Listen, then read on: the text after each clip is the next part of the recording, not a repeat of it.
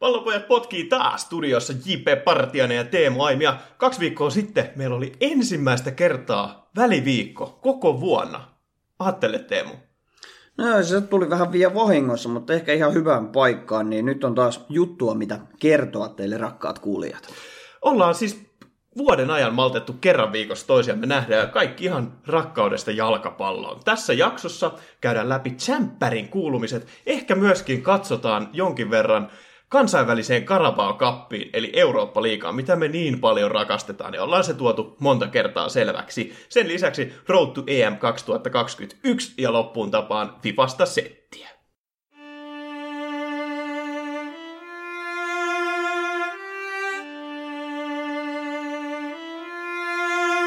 On kaksi asiaa, joita tosimies ei vaihda.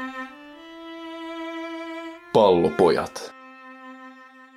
Ensimmäisenä jämppäreitä. Täytynee se sanoa, että me nauhoitamme tämän perjantaina aamupäivällä, joka tarkoittaa sitä, että emme tiedä, mitkä ovat tulevat lohkot, koska arvonta suoritetaan illalla. Mutta jämppäreissä sattui ja tapahtui, mutta ei siellä kyllä ollut yhtään sellaista niin kuin kiimaa.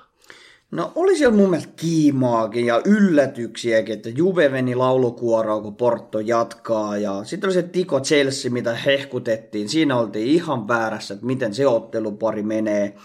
Ja tosissaan perjantai-iltapäivällä illalla sitten arvotaan tämä lohkokaavion jatko. Kahdeksan parasta joukkuetta ovat nyt selvillä. Käydään nopea tiivistys noista neljännes välieristä, mitä siellä nyt kävikään ja sitä kautta saadaan sitten vähän ehkä miettiä etukäteen, spekuloida, ketkä sitten siitä kahdeksan parhaan joukosta jatkavat.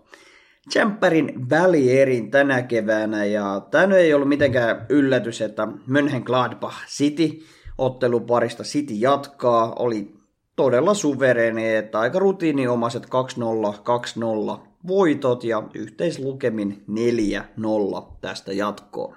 No joo, no jaa. Siis musta tuntuu, että City ei edes niinku jaksanut yrittää. Että Mönchengladbach ei sekään huono ollut. Ainakin noita pelit ja mitä kattonut ja ne koosteet toisesta ottelusta, niin ei Mönchengladbach ollut paska, mutta kun Cityllä vaan on sellaisia yksilöitä siellä, niin musta tuntuu, että se ihan pelkästään ratkaistuu. Mä en oikeastaan tiedä, tarviiko tuosta ottelusta sen enempää sanoa. Niin, se kokoonpanon tasoero oli niin selkeä kuitenkin City eduksi, että siinä oli hyvin pieni mahdollisuus vaan Mönchengladbachilla yllättää ja nyt kun pelataan jälleen kaksi osaisina nämä ottelut, niin se todennäköisyys oli vieläkin pienempi. Tuossa toisessa osaottelussa Sitillä oli jopa vähän varaa kierrättää pelaajia. Heillähän ei ollut yhtään hyökkääjää edes koko kokoonpanossa, että kuusi ylintä kaveri on pelkästään keskikenttäpelaajia. Silva Rodri, Kuntopuro, KDP, Mahres ja Foden, mutta silti saadaan se kaksi maalia tehtyä ja siellä on myös Aguero palaamassa pelikuntoon, tehnyt nyt esiintymisiä kentällä, niin no aika ei... hyvältä näyttää. No e, täytyy sanoa, että Aguero ei hyvältä näytä. Musta tuntuu, että hänellä on ainakin viisi kiloa tullut lisäpainoa ja aika näkymätönhän kentällä on, että Pilkusta teki maalin, varmasti tekee hyvää niin kuin itseluottamukselle. Vaikka tekikö se valioliikassa Pilkusta maali? Jossain se teki maali. FIFA-videopelissä on varmaan tehnyt maalin viime viikolla, mutta ihan ei ainakaan tsemppäreissä ole tehnyt maalia. No sitten paljon. Jossain se teki maali, ihan varmasti. Voidaan ottaa pois, jos ei tehnyt. Mutta samanlainen suvereeni esitys myöskin Lazio Bayern München. Et, siellä yhteismaalin 1-6 ja siellä taas helppo voitto. No joo, se ensimmäinen ottelu jo oikeastaan ratkaisi tämän sen pienen, pienenkin mahdollisuuden, mikä Laatsiolla oli. He kusivat sen ihan totaalisesti, ihan käsittämättömiä puolustuspään virheitä, josta München totta kai rokottaa sataprosenttisesti. Lewandowski tässä otteluparissa teki vain kaksi maalia kuudesta, että siellä oli onnistumisia lailla rintamalla. Leroy Saneekin pääsi maalinmakuun nyt tsemppäreissä, mikä on jo hyvä merkki Münchenin kevään kannalta. Ja Lazio lähti tähän toiseen osaotteluun jopa vähän kevennetyllä kokoonpanolla, että näkivät jo, että ei vittu, ei meillä ole mitään mahdollisuutta Müncheniin vastaan, että säästellään, säästellään näitä ukkoja tuohon ihan liikaa varten, koska liikassa ei tällä hetkellä myöskään suju, ovat siellä seitsemän ja tekee aika tiukkaa päästä ensi vuonna pelaamaan edes torstai liikaa, että nyt on varmasti kaikki panostus sitten siellä Laatsion suhteen, mutta Münchenin juna puksuttaa hyvin vahvasti tästä eteenpäin. Ja myöskin helppo matsi oli Liverpoolilla. Yllättävänkin helppo nykykuntoon tuolla liigassa nähden. Leipzig myöskin 2-0 ja 2-0. Ja oikeastaan siis, mä en, mä en tiedä johtuuko toi siitä, että, että Liverpool oli vaan niin hyvä, vai oliko Leipzig vaan niin paska? No, vähän kumpaakin, mutta ei kumpaakaan toisaalta. Että vaikea lähteä yhtymään tuossa, koska Leipzigilla oli oikeasti yritystä ja menoa tuossa otteluparissa.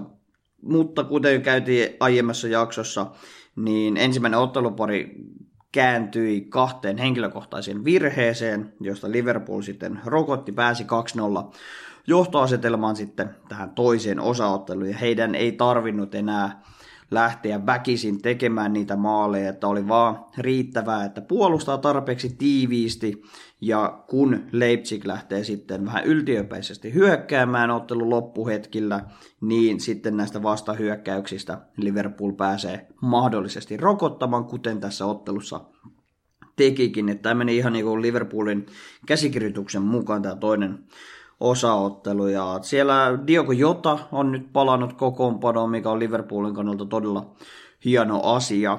Ja hieno asia on myös se, että oma pää on alkanut pysyä nyt paremmin puhtaana, että siellä Alisson on nostanut taas tasoaan ja siellä on löytynyt jopa toimiva toppari pari aika mielenkiintoisista nimistä, Philips Kapak, mutta niin vain he ovat pystyneet pitämään Liverpoolin ylhäällä tai menestyksen tiellä. Saa nähdä, kuinka pitkälle se riittää, koska noita pelejä alkaa tulla aika paljon. Ja nyt on Kloppilla aika paljon mietittävää, että kumpaan lähdetään panostamaan. Mestareen liigaan vai valioliigaan? Koska viime vuonna voitettiin valioliigaan, niin luulisi, että tänä vuonna kiinnostaa sitten enemmän mestareen liiga. Mutta valioliigassa siellä kuusi, edellä muun muassa West Ham ja Leicester, niin kyllä se kyllä siinäkin pitäisi vähintään sinne mestareen paikoille päästä, että et kaikkia munia ei voi tuohon niin tsemppäreihin laittaa.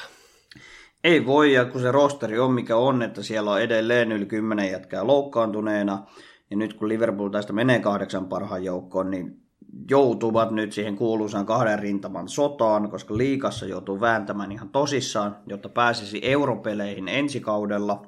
Se olisi todella iso tappio Liverpoolille Imagon puolesta, jos eivät pelaa europelejä ensi vuonna, mutta sitten taas toisaalta on aika kivikkoinen tie vielä tsemppärissäkin edetä sitten neljän parhaan joukkoon ja tätä kautta voittaa tsemppärit ja sitä sitten paikka e- ensi kauden tsemppärieihin, niin tosi, tosi vaikealta näyttää Liverpoolin kannalta, vaikka tämän otteluparin nyt hoitikin kotiin. Tiko Chelsea. Tämä oli ehkä se yksi odotetuimmista matseista koko näissä, äh, näissä tota, neljännesväli erissä. Ja täytyy sanoa, että aina, aina kannattanut jollain tasolla salaa jopa Atletico Madridia. Ja se on aina ollut sellainen symppis joukkue, mutta nyt se peli oli ihan karmeeta paskaa. Ihan hirveetä. Ja kaikki, kaikista lukenut, että Chelsea oli vaan niin hyvä, että nollasi Tikon. Paskan vitut. Tiko ei tehnyt yhtään mitään, ja mä väitän, että Chelsea tippuu seuraavalla kierroksella, vaikka tulisi Porto vastaan. Ja se oli vähän antikliimaksi sitten kuitenkin toi ottelupari. Et se on tunnettu, että Simeone aina panostaa siinä toisen osaottelun, kun on pelannut ensimmäisessä osaottelussa sen 0-0 tasurin. Se ei nyt kuitenkaan onnistunut, koska Giroud teki Saksari maalin. Ja ei, ei, se, ei sillä Tikolla ollut oikein mitään annettavaa. Mä odotin, että sitten toiseen osaotteluun, okei, siihen sitten tullaan isosti, että nyt näytetään, mitä Tiko osaa, että viime kaudella kuitenkin nähtiin, kuinka he pudotti Liverpoolin sensaatiomaisesti, mutta nyt en, en mä tunnistanut tota Tikoa enää yhtään ja tuntuu, että siellä on se aika näkyväkin peikko jo niskassa ja pelko perseessä ja kaikkea negatiivisia sanoja peräkkäin, koska liikassa alkaa näyttää tosi pahalta. Sieltä tulee Parse ja Real tosi kovaa takaa kohti Tikoa ja Champperi oli yksi mahdollisuus mennä nyt pitkälle tänä keväänä. Se oli täys pannukakku, niin Tikon kannalta näyttää aika heikolta. Tiko ei tule voittamaan La Ligaa, se on ihan varma, koska pelit on alkanut mennä, se kiima sieltä on loppunut ja pelit on alkanut mennä ihan päin helvettiä. Ja ihan sama miten hyvin Chelsea tässä ottelussa pelas, niin väitän myöskin, että Chelsealla tulee se seinä vastaan, eikä liigassakaan lento enää jatku. Liitsiä vastaan 0-0 tasapeli liikassa, ja mä väitän, että, että kun siellä on niin, onko siellä ollut kertaakaan sama kokoonpano sen jälkeen, kun Tuchel tuli peräsimeen? Tuskin. ei ole ainakaan peräkkäisissä otteluissa ollut sama kokoonpano, että vaihtuvuutta tapahtuu paljon. Siellä haluaa Tuhel vähän kokeilla erilaisia koostumuksia, mitkä toimivat keskenään sinne keskikentälle on lyödä todella paljon tavaraa, mikä on ehkä nyt enemmän vahvuus kuin heikkous tässä kohtaa. Ja siis edesottamukset on ollut ihan huikeita Tuhelin alaisuudessa. 13 peliä, kaksi päästettyä maalia ja käytännössä Mendin ansiota myöskin tämä osittain on huikea maalivahti, todella pitkä ja ulottuva, tulee muun Peter Cech mieleen männävuosilta. Mutta en mä näe, että miksei Chelsea voisi menestyä tänä keväänä sitten loppujen lopuksi kuitenkin. Että okei, liikassa ei enää taistele mestaruudesta, mutta pysyy siellä top nelosessa mielestäni. Ja Tsemppärissä on pieni mahdollisuus yllätykseen, että saa, saa nähdä, vaikka ei nyt mitenkään ennakkosuosikki tietenkään tässä vaiheessa ole. Mutta mun mielestä niin Tikon paskuudesta kertoo se, että Chelseastä, Chelsealtä puuttu tuohon seuraavaan osaotteluun kaksi parasta pelaajaa keskikentältä, Jörginho sekä sitten Mason Mount, ja siltikin he hallitsivat keskikenttää, Tiko ei saanut yhtään mitään aikaiseksi, vaikka kuinka alas Joao Felix yritti tippua tekemään peliä, niin en, en näe kyllä mitään valosuutta. Ja Chelsea niin ehkä voi pysyä siellä top nelosessa, mutta sekin tulee hankaluuksia tuottaa liikaa, mutta saa nähdä. Joo, Tiko ihan ansaitusti laulukuoron, kuten myös Juventus, eli vanha rouva. Ja sanoisin myöskin, että ihan yhtä lailla ansaitusti, että oli tosi aneemista peliä. Okei, toinen osaottelu oli jo vähän tutumpaa Juventusta, että paikkoja luotiin ja Äh, oli, oli painetta koko ajan Porton hyökkäyspäässä, mikä nyt oli odotettavaakin, koska Porto voitti sen ensimmäisen ottelun 2-1 ja Juventuksen on pakko painaa päälle ja tehdä ne tarvittavat maalit. Ehkä suurin pettymys tässä otteluparissa, kuten varmasti monet ovat jo lukeneet ja tietoisia CR7 edesottamuksista, niin yksi syöttöpiste vain Portoa vastaan kahdessa ottelussa, kun pelataan kuitenkin Champions Leaguea. No, tosta me puhuttiinkin jo aikaisemmin, ja musta on hauska se, että miten ison kritiikin Messi ja Ronaldo sai näistä neljännesväri eristä, ja puhuttiin jo siitä, että nyt on aika, nyt nousee Pappe, nyt nousee Hollandi, nämä kaksi isoa tähteä, Messi ja Ronaldo, niin lähtee laulukuoroon.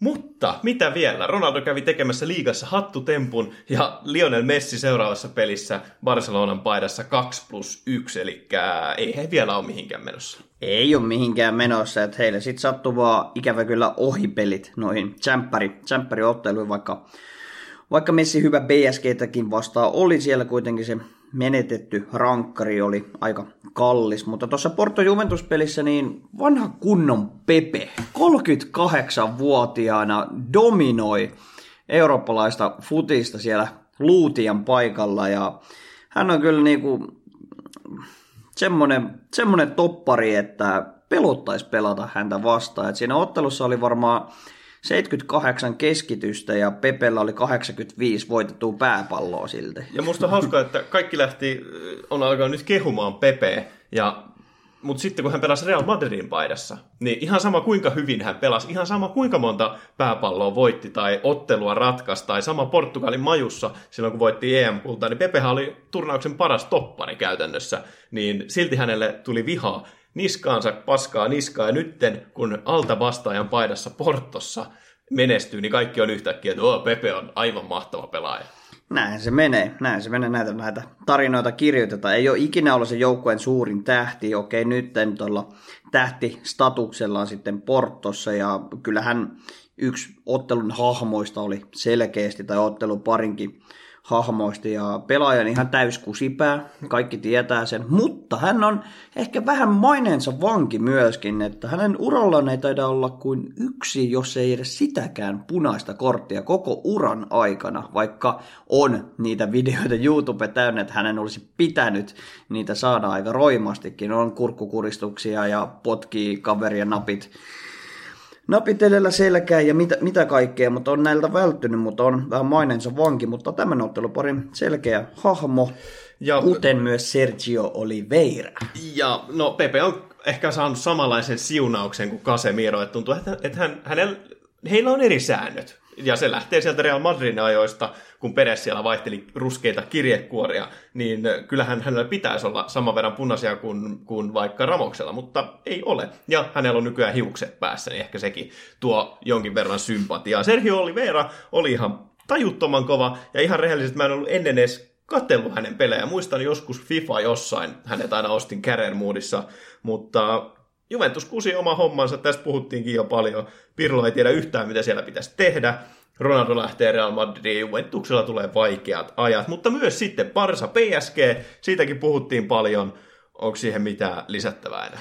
Ei oikeastaan lisättävää, se käsiteltiin viime jaksossa aika kattavasti, että PSG siitä otteluparista etenee on yksi ennakkosuosikeista tämän kauden Champions Leagueassa, mutta kyllä mä Vitut. silti laitan, että PSG ei voita Champions Leaguea tällä kaudella. No kyllähän ne osoitti tuossa toisessa osaottelussa, että eivät voita. Että kyllä siellä City ja Bayern ehkä sitten loppua kohtiin menestyvät. Sevilla Dortmund, siellä ehkä mikä on isommin noussut otsikkoon on se, että Sevian pitkä voittojen tie katkesi tähän jämppäreihin hieman jopa yllättävästi, sekä sitten Haaland, sekä miksei myöskin vartuomiot. Joo, siinä oli kyllä todella paljon spekuloitavaa siinä ottelussa. Sevilla tuli aivan järkyttävällä prässipelillä ja loistavalla asenteella tähän toiseen osaatteluun, että hävisivät sen ensimmäisen kotonaan 2-3 ja päättivät sitten selkeästi tähän toiseen osaotteluun, että me muuten käännetään tämä ottelupari vielä eduksemme. Dortmund oli ihan siis paniikissa ottelun alkuhetkillä, mutta sitä palkintoa ei Sevillalle tullut missään vaiheessa. Ja sitten tuli tämä surullisen kuuluisa Holland tapaus, että oliko se maali, eikö se ollut, oliko se, no annetaan rankkari varpäätös, kumotaan se uudestaan ja sitten vielä ne Hollandin tuuletukset ja provosoinnit maalivahtia kohtaan sen tehdyn rankkarimaalin no. jälkeen, niin kaikki ovat tämän videon varmasti jo nähneet. Jos niitä jokaista tilannetta katsoo niin kuin yksittäisenä tilanteena, kaikkihan meni siinä ihan täysin oikein. Ei siinä ollut minkään näköistä Tota, no ehkä se, ainut missä voi spekuloida oli se, että, että oliko se Hollandin rike, kun hän teki sen maalin. Itse väitän, että ei, mutta si, si, sen voi nähdä monelta eri kannalta, mutta kaikki tuomiot oli oikein, ja se toinen rankkari, minkä Holland teki sitten, niin sekin olisi jouduttu uusimaan, koska siinäkään maalivahti, mikä se on, milloin neljä kirjainta, niin Bobo, Bobo joo, tämä kaveri, niin sekin, hän hyppäsi siinäkin pois siitä maaliviivalta, ja mä tykkään kyllä Hollandin tyylistä, ihan täys kusipää, ihan niin kuin ihan siis ylimielinen paska, mikä on ihan mahtavaa, koska se pitää ollakin, jos sä oot numero 9 huippuluokan maalin tekijä, ja kyllähän se Bobo siinä huuteli ennen sitä rankkaria jo Hollandille. Ja Hollandin tota, kommentit ottelun jälkeen oli taas taattua laatua, kun sanoi että, että kun pelataan sääntöjen mukaan, miten se menisi? Että kun, jos rikotaan sääntöjä, niin rankkari pitää uusia tai jotain tällaista, niin en tiedä. Siis mahtava ottelupari, tykkään Dortmundin pelityylistä, mutta eiköhän se seinä tule vastaan, ihan sama kuka sieltä tulee taas. Joo, en yhtä ihmettele, että Zlatan Ibrahimovic on antanut jo kunniamaininnan Hollandille, koska no, näyttää aika samoja elkeitä kuin Zlatan. Zlatan jo nuorelta tai nuoresta iästä huolimattaan. Ja okei, okay, Dortmund pelaa semmoista aika hurlumhei palloakin ja on tosi paljon kiinni päivän vireestä ja hengestä, että on ollut semmoista todella ihmeellisiä tappioita Bundesliigassa tällä kaudella. Sitten on myös sensaatiomaisia otteluita. Ikävä kyllä tämmöisessä kaksiosasessa otteluparissa tsemppärissä kahdeksan parhaan joukossa tällainen vire ei tule, vaan riittämään. Ihan sama, ketä sieltä tulee vastaan. Okei, jos käy ihan järkyttävä arpa on, niin se tulee Porto vastaan, niin sitten on pieni mahdollisuus jatkopeleille, mutta tämä on ehkä se maksimisuoritus Dortmundilta tällä kaudella ja vähän harmittaa kyllä jopa Sevillan puolesta. Et tosi upea matsi, upeat ottelut kokonaisuudessaan ja on ottanut nyt niitä Eurooppa-liigamestaruuksia, halusi tulla mittaamaan tasan tsemppäreissä. Ja, no en, niin, no toisaalta on se nyt kiva voittaa mestaruuksia, mutta on se kiva voittaa se iso, iso turnauskin ja kyllä se taso riittää myös tsempäritasolla Sevillalla, että ensi kaudella sitten taas uusi chanssi. Saa nähdä, miten Lopetegui keksii siellä. Mutta sitten paskana pohjalla Atletico Madrid vastaa Ah, mitä? Vai Atalanta? Atalanta vastaan Real Madrid. No se meni lause siinä pilalle.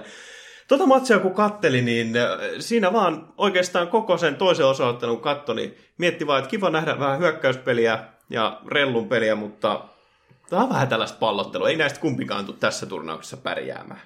Real Madrid pääsi jatkoon 1-4 ja ei millään tasolla vakuuttavaa peliä. Ainut mikä Rellulla loisti oli keskikenttä ja me. Niin, iso tärkeä asia nyt Madridille, Los Blancosille, että Ramos palasi kokoonpanoon ja se näkyi heti siinä joukkueen asenteessa ja oikeastaan se on se puuttuva pala, mitä tuosta joukkueesta on nyt kaivattu. Ja hänen panoksensa vaan näkyy aina puolustus sekä hyökkäyspäässä. Että jos Real onnistuu saalistamaan, kalastelemaan itselleen rankkarin ottelussa, niin se on lähes tulkoon aina maali, koska Ramos sinne astelee sitä laittamaan. Ja tämän maalin tehtyä, niin meni ihan kiltisti sitten vaihtoon, että hänen hommansa oli tehty tässä ottelussa. Ja Real on vähän liikaa nyt yksilösuoritusten varassa. Nostettakoon sieltä esimerkiksi Modric ja Benzema, niin heidän merkitys on joukkueelle nyt todella isossa roolissa, että se näkyy jo Atletikoa vastaan, kun saivat tekaistua tämän loppuhetkien tasoituksen ja Benzemasta on kyllä kantautumassa mielestäni yksi oliarvostetuimmista huippuhyökkäjistä. Että hän on kantanut loistavasti soihtua Realissa ainakin yli kymmenen vuoden ajan jo. Siellä on ollut aina häntä isompia tähtiä. Nyt hän kantaa käytännössä sitä joukkojen suurimman tähden roolia ja kantaa sen kyllä hienosti ja onnistuneesti. Mutta sitten se muuten joukkueen leveys kautta laatu ei mielestäni vaan riitä. Niin kuin mä sanoin, niin ei tosta niinku käytännössä mitään odotuksia tolle joukkueelle. Ei, niinku, ei minkäänlaisia. Ei siis, mä väitän kanssa, että heillä loppuu tie tämän, tämän jälkeen ihan sama kuka sieltä tulee vastaan. Joo, ja suurin ongelma on se oikea laita. Siellä se oikea laita puolustaja, siellä ei oikeastaan ole ketään. Sillä laitetaan joku Natso tai Vaskees, kumpikaan ei ole oikeasti oikea laita puolustaja. Pitäisikö ja... Ramoksen palata siihen, missä aloitti aikoinaan Sevian paidassa? Oikein niin. right back. En tiedä, riittääkö nämä nopeus, nopeus siihen tehtävään, mutta joo, penätään näin, että Realin tie tulee loppumaan seuraavassa vaiheessa, jos ja kun sieltä tulee joku muu kuin Porto vastaan, sen sitten perjantai-ilta meille kertoo. Mutta mä väitän, että Eurooppa-liigassa, niin kuin tuossa tituleerasin, niin kansainvälinen Carabao Cup, niin siellä oli enemmän jopa tota, kiimaa kuin tässä itse tsemppäreissä. Arsenal pasko housuun Olympiakosta vastaan ollut, äh, sieltä kreikkalaiset 1-0 jatkopelissä voittivat. Dinamo Zagrebin Orsic teki kaikille FIFAn pelaajille ihanan palveluksen tekemällä tempun. Sieltä tulee 86-kortti kohta ihan varmasti vastaan. Ja sieltä Murinhon kakkoskaudelta niin vaan Spurssi lähti helvettiin koko turnauksesta. Lähti kyllä ihan kokonaan sitten Tottenhamin syytä tämä, että heidän olisi siinä ensimmäisessä osaottelussa pitänyt jo tehdä enemmän maaleja paikoistaan. Näin ei tapahtunut ja Murinho sitten ottelun jälkeen kertoi ja varoitteli pelaajia asenneongelman ää, mahdollisuudesta ja vaarallisuudesta, ja se kyllä nyt kostautui tosi pahasti. Murinho oikeastaan itsekin sanoi, kun Dinamo teki tämän toisen maalin, niin Tottenham ymmärsi vasta siinä kohtaa, että vittu, tässähän voi käydä huonosti.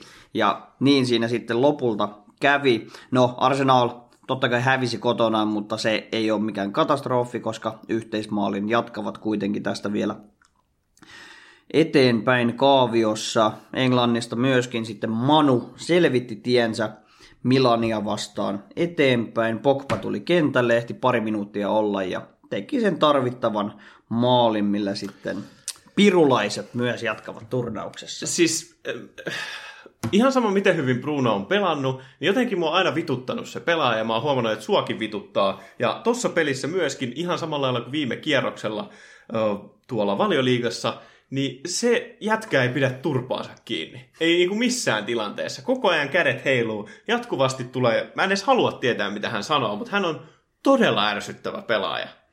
Niin, ärsyttävää varmasti pelata vastaan, mutta silloin kun hän on sun omassa joukkueessa, niin sitten on semmoinen hyvä hengenluoja, että jakaa mielipiteitä. Ihan varma. Joka kerta kun hänet taklattiin, niin sormi heilu, kun en edes halua sanoa mikä, mutta ihan siis ja mua vitutti suunnattomasti. Mä olisin halunnut Milanin tuosta jatkoon, mutta, ja siellä oli paikkansa Slatanilla. tehdäkin ne maalit, mutta ei voi mitään. Myöskin sitten Rangersin tie Slavia Prahaa vastaan katkesi ja, ja, ja sieltä sitten tsekkille, mikä, tsekkiläiset pääsevät jatkoon. Joo, ikävä kyllä Rangersin tie nousee pystyyn tässä vaiheessa ja Glenn Kamara myöskin sitten menettää mahdollisuuden isompiin parrasvaloihin, mutta toivotaan, että sitten ne liika edesottamukset riittää sitten siirtoon tai sitten ainakin parempaan menestyksen ensi kaudella. Sieltä myös jatkopeleihin etenee aika vakuuttavasti Villarreal, Ajax, AS Rooma ja sitten Granada, vaikka hävisikin nyt toisen osaottelun norjalaista Moldea vastaan. Et suuria suuria ylläty... No, sanotaan no suuri yllätys totta kai Dinamo Zagrebin kaataminen Tottenhamin kustannuksella, mutta muuten aika lailla käsikirjoituksen mukaan tästä joukkueet etenevät kaaviossa eteenpäin. Siinä puolen tunnin setti eurooppalaista jalkapallosta ja seuraavaksi siirrytään vielä eurooppalaisempaan jalkapalloon kuin Road EM 2021.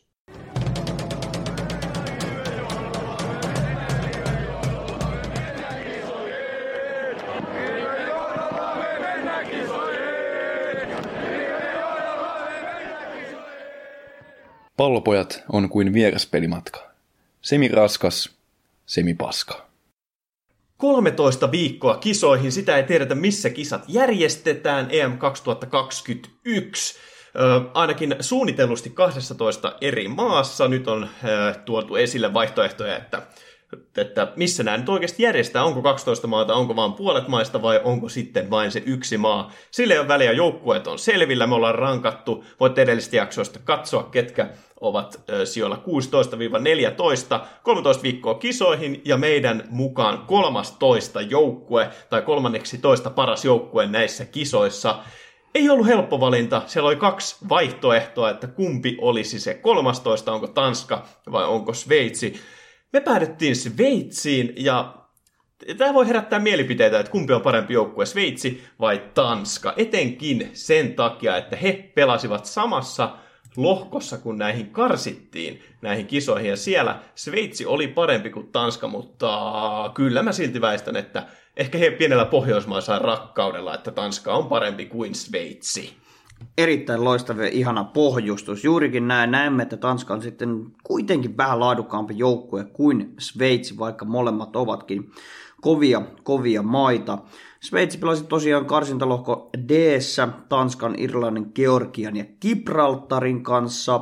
Siellä oli sitten Sveitsin, Tanskan ja Irlannin kanssa vääntöjä, ketkä ovat ne kaksi parasta joukkuetta. Sieltä Sveitsi suoriutui parhaana lohkossaan Malierolla 19 ja 6, melko vakuuttava meno ja pääsi tätä kautta sitten suoraan kisoihin. Joukkue on sikäli mielenkiintoinen, että siellä kun katsoo kokoonpanoa, niin lähestulkoon se avaus 11 mitenköhän se pitäisi sanoa, avaus XI, sanotaan mieluummin niin, niin ovat sellaisia pelimiehiä Euroopan pääsarjatasoista ja ovat ehkä jopa vastuullisissa rooleissa omissa joukkueissaan, niin siellä on kyllä laatua aika laajallakin rintamalla. No siis laatua löytyy, voidaan siihen ottaa kiinni kohta, mutta toi lohkohan oli äärimmäisen helppo, kun miettii, että siellä on Irlanti, Georgia ja Gibraltar, niin kyllähän tuosta oli selvää, että, että Tanska ja Sveitsi menee jatkoon, ja siinä vielä se, että Tanska ei ehkä suoriutunut omalla tasollaan, mutta he kuitenkin voittivat muun muassa Sveitsin, vaikka Sveitsi oli lohko ykkönen ja Tanska pelasi käytännössä puhtaalla pelillä silleen, ettei hävinnyt ainuttakaan peliä, niin tuossa nyt oli 50-50, että kumpi on se lohko voittaja. Nyt se vaan sattui Sveitsi olemaan. Ja niin kuin sanoit, niin mielenkiinto siis, siis kun katsoo kokoonpanoa, niin siellä on Euroopasta kokemusta todella laajalla rintamalla Italiasta ja etenkin Saksasta – että todella isoja ta- tähtipelaajia, että Mönchengladbachin ykkösmaalivahti Jan Sommer, keskikentän tai anteeksi puolustajat esimerkiksi Shär, Akanji sekä sitten vanhat kunnon, ketkä ovat jo pitkään pelanneetkin nuoresta iästä huolimatta, niin Elvedi, Widmer sekä totta kai Fifasta kaikille tuttu Mbambu. Babu, hän on Babu. kyllä ihana, ihana, ihana oikea right back siellä Sveitsin maajoukkoissa, mutta sitten ei niin ihana ja itse ehkä yksi henkilökohtaisesti inhokki pelaaja, Granit Xhaka. Älä sä kaunista peliä, kun hän pelaa hän pelaa maajoukkueessa, niin siellä on entistä enemmän sitä halua näyttää, että mitä osataan, eli nappulat edellä taklauksia. Joo, ja koittaa aina 40 metristä laukoa, vaikka ei, ei se jätkä vittu osaa laukoa. Okei, sillä on niitä kaukolaukausmaalejakin olemassa, mutta kyllä mä sanoisin valmentaja, Saka, älä, älä viitti, älä syötä mieluummin vaikka siihen topparille alaspäin, että sekin on paljon parempi ratkaisu. Mutta sitten laidalta löytyy aina sähäkkä, jopa pohjekisassa aika tiukan väännön minun kanssa ottanut Shakiri. No Shakiri kyllä, että keskikentän löytyy myöskin laatua, ja, ja, mutta sitten hyökkäyspää, se on tosi mielenkiintoinen. Että siellä löytyy NS-tähtipelaajia, muun muassa Embolo sekä Mehmedi ja Seferovic, jotka on kaikki pelannut ö, isoilla tasoilla.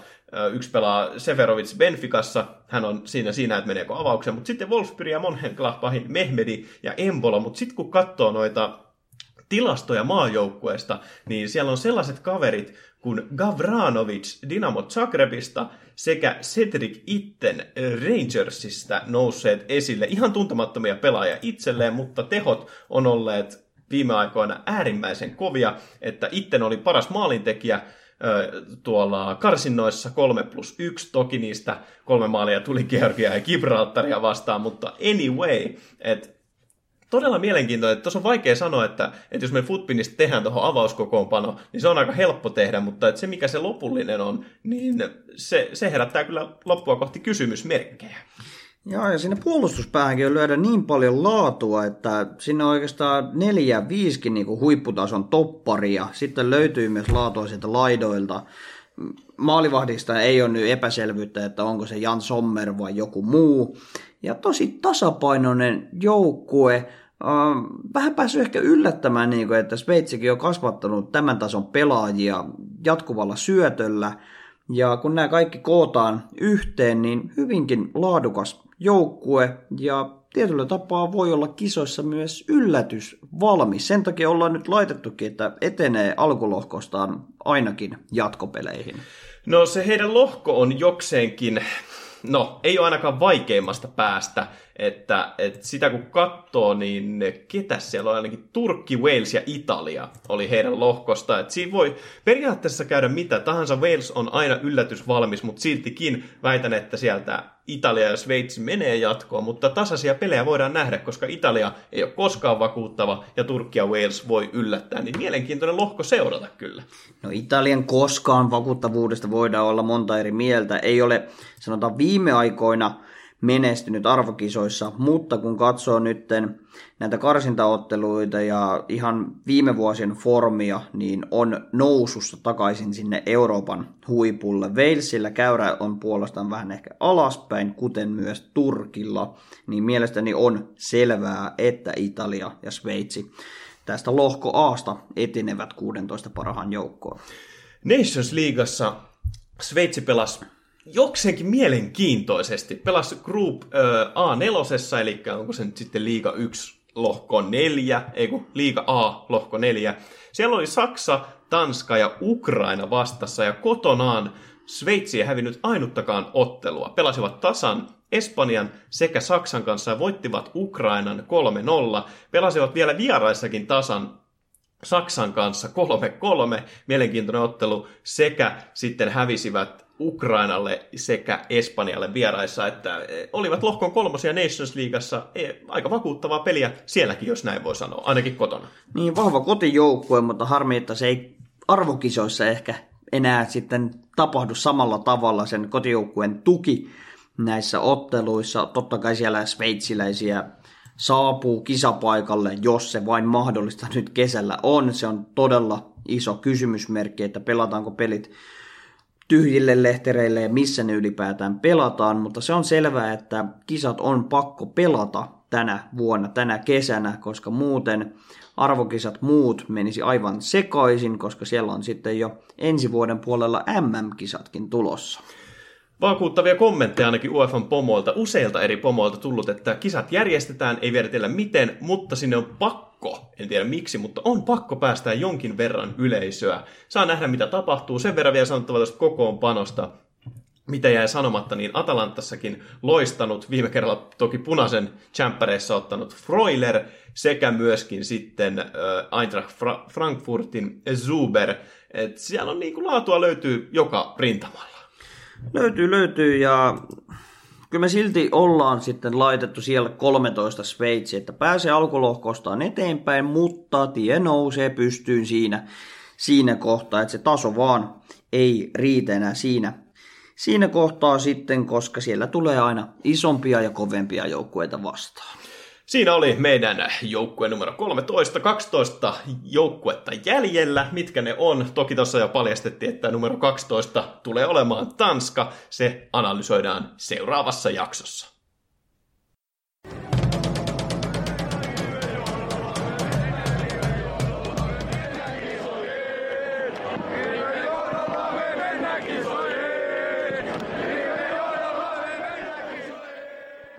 Pojat pallopojat. Fifassa sen kun sattuu ja tapahtuu niin pelin sisällä kuin sen ulkopuolella. Isoimpina uutisina ensi viikolla jatkuu e-futisliiga. Jos et ole vielä tietoinen mikä se on, ehkä olet, jos tätä osiota meidän kästissä kuuntelet, mutta e-futisliiga eli veikkausliigaa pelataan Fifalla. Jokaisella joukkueella on kaksi edustajaa ja sitten pelataan studiootteluita, online-otteluita ja suomeksi selostettuna ja siellä on muun muassa pallopojat jälleen kerran äänessä. Joo, se on ehkä se hieno juttu, että me ollaan siellä selostamassa niitä otteluita, niin silloinhan ne on oikein kiihkeitä ja laadukkaita otteluita. Ei vaan, totta kai pelaajat on ne suurimmat tähdet, me pääsemme sitten ihailemaan vierestä ja kommentoimaan sitten pelaajien edesottamuksia ja toivottavasti myös viihdyttämään meidän yleisöämme. Kyllä vain, ja tälle kaudelle se muutos on tullut, että vaikka sieltä, mitkä kaksi tippu veikkausliikasta? Sieltä tippui Juman kautta, Tannolo. Ei lähetä nyt sanoa, mitä ei pysty sanoa. No kaksi joukkuetta tippuu kuitenkin, mutta Veikkausliigaan nousivat AC Oulu sekä KTP, ja heidät otetaan mukaan myöskin Veikkausliigaan, mutta yksikään seura ei sieltä tipu pois, eli pelataan kaksi joukkuetta enemmän kuin normi Veikkausliigassa, joten se hieman järisyttää voimasuhteita, myöskin pelaajarosteriin on tullut muutoksia, pelaajat itse julkaistaan myöhemmin. Niitä ei voi paljastaa tässä vaiheessa, mutta miten Efutisliigassa, mitä siellä tulee tapahtumaan? Se onkin mielenkiintoista. Viime kauden mestari Haka on totta kai yksi ennakkosuosikkeja, myöskin kaksi ansiutunutta joukkuetta HJK sekä SJK. HJK on Emeli sekä Kossu, ehkä mm, sanottako kaksi Suomen menestyneitä FIFA-pelaajaa. Ja molemmat on sitten sainattu HJK, mutta kaiken kaikkia todennäköisyyksiä vastaan viime kaudella Haka löysi tiensä mestariksi. Haka oli yllättävän kova pieni yllätysmestari, vaikka siellä kovat pelitekijät myöskin kapulan takana olivat. Ja sanotaan, että kun päästiin sinne finaalipeleihin tai niin kuin viimeisiin lähetyksiin, välierät, finaalit, niin siellä Haka oli kyllä todella vakuuttava. Että heillä oli hyvä kombinaatio, että toinen tako maalit ja toinen nollas vastustajan ja tällä mentiin sitten aina mestaruuteen saakka. Mennään tuohon pieni lisä tuo edellisen Tepsi ja Ropsihan putosi Aivan, viime kaudella. Kyllä, kyllä. Veikkausliigan päätteeksi, mutta jatkavat kuitenkin e-futisliigassa nyt jatkuvalla kevätkaudella myöskin. Joo, Hakassa ja Kurri tuli tunnetuksi oikein hurlum hei pallosta ja Krompe kävi sitten nollaamassa ratkaisupelit. Ja HIK tie tuli yllättäen vastaan Hakaa vastaan sitten, oliko semifinaaleissa. Toki he ovat iso, iso ennakkosuosikki. Puolivärierissä tippuivat. Haka ja HJK edelleen iso, iso ennakkosuosikki, mutta väittäisin, että tälle kaudelle, jos pelaajien formia katsoa, jos joku miettii, että mistä näiden pelaajien formia voi katsoa, niin henkilökohtaisia suorituksia Weekend sekä sitten Suomen palloliiton elektronisen jalk- e-jalkapallon Suomen kapissa. Siellä on SIK, Ansinho sekä Valdoboy ottanut aikamoista roolia. He ovat sellaisessa vireessä, että väitän, että pelin sisäisesti niin SIK on iso iso ennakkosuosikki. Kuten oli myös syyskaudella siihen pieni floppaus, kuten HJKllakin, ja HJKhan putosi FC Lahtea vastaan, mutta se on pieni, pieni korjaus vaan tuohon äskeiseen spiikkiin, mutta Aivan. eipä siinä. Äh, suomalaiset FIFA-pelaajat alkaa menestyä myös ihan maailmalla, joka on hieno juttu, että me päästään seuraamaan sitä polkua hyvin, hyvin läheltä. Mutta hypätäänkö ihan pelin sisäisiin asioihin ja EA Gatein äh, jatkospekulointiin. No joo, siellä on, kuten viime jaksossa pyhitettiin koko tälle EA Gateille, kun joku EAN työntekijä näitä pelaajia on sitten alihinnalla myynyt, toki isolla rahalla, mutta, mutta pelin sisäisiin kolikoihin nähden alihinnalla eteenpäin. Tästä on tullut iso kohu, kaikki ovat boikotoineet EA ja tästä myös EA Gate sai sitten alkuunsa, mutta kaikkien luottama, kaikkien rakastama EA Sports sitten teki oman statementin ja teki tällaisen päivityksen, missä vähän selitteli asioita. Joo, virallinen julkilausuma, jossa pyrkivät selittämään tämän tapahtuneen tilanteen ja pehmittelemään sen vakavuutta tietyllä tapaa ja pahoittelevat hyvinkin monella eri tapaa, mutta kyllä se herätti myös spekulaatiota, että mitä vittua te nyt selitätte? Ainakin kun noita, sieltä ottaa noita lauseita esille, niin siis e, ehkä tämä johtuu siitä, että IE on oman maineensa pilannut, niin jotenkin nämä kaikki jutut tuntuu todella huvittuneilta. Ensinnäkin Yksi lause, mitä täältä meni näin vapaasti suomennettuna, oli, että haluamme kiittää sitoutunutta yhteisömme jäseniä siitä, että ovat tuoneet tämän ongelman meidän tietoisuuteemme näin nopeasti. Mm, olemme varmasti hyvin kiitollisia siitä, että pilasitte meidän maineemme. Ja no, tämä oli vaan pakko kuitata täten, että se ei näyttäisi siltä, että EA ovat nyt ihan paniikissa siellä sisäisesti, vaan että kiitos, että kerroitte, että täällä on vähän ongelmia. Me selvitämme tämän miten. Ensinnäkin sana sitoutunut yhteisö. Mä en siis tiedä, että kuinka sitoutuneita me pelaajat ollaan, varsinkaan niin kuin millään tavalla EAlle, että enemmän, enemmän niin kuin jotenkin, en mä tiedä, jotenkin toi vaan herättää hilpeyttä tuokin lausahdus. Seuraavana la- lausahduksena oli eh, ehkä enemmänkin tällainen, että mikä tästä seuraamuksia oli se, että IE ottaa selvää, mitkä tilit ovat näitä pelaajia ostaneet, ja kaikki tilit, joihin on siirretty näitä Icon Moments-kortteja, niin nämä kortit otetaan pois ja tilille annetaan pysyvä bänni. No joo, ihan oikea toimintatapa mielestäni, mutta sitten taas millä ilveellä he selvittävät nämä tilit, joille on näitä epämääräisiä toimintoja tehty. Sekin herättää ehkä vähän kysymyksiä, että miten se käytännössä tapahtuu ja onko tämä nyt elinikäinen bänni, että tuntuu, että EA antaa ihan mielivaltaisesti näitä bännejä pelaajille pelkästään siitä, että tekevät transfermarketilla liikaa voittoa, ja tämä on sitten taas yksi pointti, että IE hän sanoi, että transfermarket ja objektiivien tekeminen on se, millä sitten pelaajat voivat saavuttaa näitä hyviä pelaajia ja ikoneita pelissä, ja sitten Footbin sovelluksessa oli hyvä hyvä kommentti tähän liittyen, että jos mä haluaisin vittu pelata osakkeilla ja tehdä rahaa, niin mä en pelaisi FIFAa. Et FIFassa on tarkoitus niin nauttia jalkapallon pelaamisesta eikä mistään osakemarkkinoista. Ja miten sä teet 15 miljoonaa kolikkoa itse pelissä? Sä voit tehdä sen koko vuoden aikaa ja saat yhden pelaajan sinne, mutta aika vaikeaa, ellei saa joku aivan älyttömän kova treidaaja.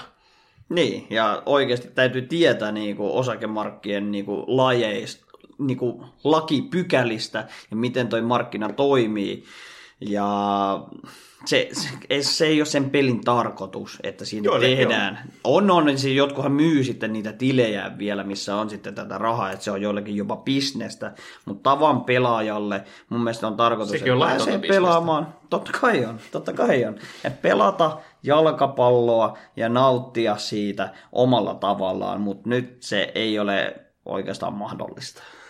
Seuraava lausahdus mielestäni entistä hilpeämpi menee näin, että me myös arvostamme, miten ärsyyntyneitä ja turhautuneita pelaajamme ovat siitä, että tämä kohu tuli meidän firmaltamme. Mm. Olemme myös vihaisia. totta kai. Siis, mi, siis totta kai porukka on vihainen ja turhautunut siitä, että tämä koko kohu tuli IEltä. Ja miten te voitte arvostaa sitä, jos sen takia me ollaan vihasia, että te olette hoitanut asianne systemaattisesti pitkällä aikavälillä päin vittua. Jos EA olisi sellainen firma, että kaikki olisi silleen, että vitsi kun EA pyörittää hyvin FIFAa, niin tällainen kohu tulisi, niin ei porukka syyttäisi EAtä tästä, vaan olisi vaan silleen, että me luotetaan siihen, että ratkaisette tämän ongelman, mutta paska vitut. Mm, ja sitten en mä tiedä, haetaanko tuolla jotain sympatiapisteitä tuolla lisäyksellä. mekin ollaan vihaisia. Joo, sitten mikä merkitys sillä on? Et en, en mä, mä en, ihan naurettavaa tekstiä tietyllä tapaa. Et siellä on varmasti heidän hyvin kallisarvoisten äh, lakimiesten ja muiden kanssa mietitty näitä sanoja ja tekstejä, että tehdään siitä mahdollisimman poliittinen siis... ja miellyttävä, mutta toi Lä... vaan herättää lähinnä hilpeyttä. Viimeinen klausahdus, mikä sieltä tulee, niin väitän, että tätä ei ole tehty lakimiesten kanssa tai kenenkään mukavan. Tässä on ollut koomikot mukana tekemässä näitä, sillä viimeinen lausahdus menee näin. Tiedämme, että meidän yhteisömme luottamus on vaikeasti ansa, ei kun mitä, hard earned, eli, eli niin kuin pitkän työn tulos niin, esimerkiksi. Eli statementti menee niin, että tiedämme, että meidän yhteisön luottamus on pitkän työn tulos. Mikä vitun luottamus? ja onko niinku IEN tarkoitus mukaan rakentaa jotain Okei, joo, on se tietyllä tapaa niinku asiakassuhde, koska ihmiset ostaa joka vuosi sen vitun videopelin aina ja käyttää siihen rahaa. Mutta ei se ole mikään semmoinen varsinainen asiakas sopimus. No on, on, siis, en, en mä tiedä. On, on, on se si- yhteisö, ei se yhteisö ole tässä se juttu, mutta siis jos sä luet ihan sama minkä FIFA-keskustelupalsta, oli se sitten Twitterissä, Redditissä, Footbinissä tai ihan vaikka missä tahansa vitun chatissa, niin kuka luottaa EA Sportsiin? Ei luota Proot, ei luota sisällöntuottajat, ja ihan viimeisimpänä vähimpänä luottaa ne, ketkä kasuaalisti tätä peliä pelaa. Joo, on tuossa aika paljon inhorealismia tuossa kaikessa lausunnoissa, mutta ehkä eniten mua huvittaa niin henkilökohtaisesti se, koska kaikki nyt väittää, että mä en enää ikinä osta FIFAa Ei. ja mulla on mennyt motivaatio täysin pelaamiseen. Se on täysin normaalia maaliskuussa FIFA-pelin suhteen, mutta sitten kun taas tulee se elokuu, syyskuu, kun tulee uusi FIFA, se on sitten FIFA 22, niin silloin hype on taas jälleen varmasti katossaan ja kaikki odottaa, että pääsee taas kuluttamaan sen vajaa satasen siihen peliin. Puretaan siihen raivoa ja iloa taas se muutama kuukausi, ja sama sykli toistuu vaan vuosi vuodelta. Ja me ollaan siinä aallonharjalla mukana. Ihan menee tunnetasot täysin tämän mukaan. Hype nousee ja tulee yhtä nopeasti alas. Mutta otetaan nyt kantaa vielä, mitä kortteja sinne on tullut tässä viimeisien kuukausien aikana. Sieltä ehkä suurimmat nostot ovat Player of the Month Empappe, joka oli pitkään näissä kohussakin, että tällainen saatettaisiin nähdä, sekä sitten Kavaanin flashback, joka vihdoin nyt sitten tuli ja kuulemma ihan käyttökelpoinen kortti.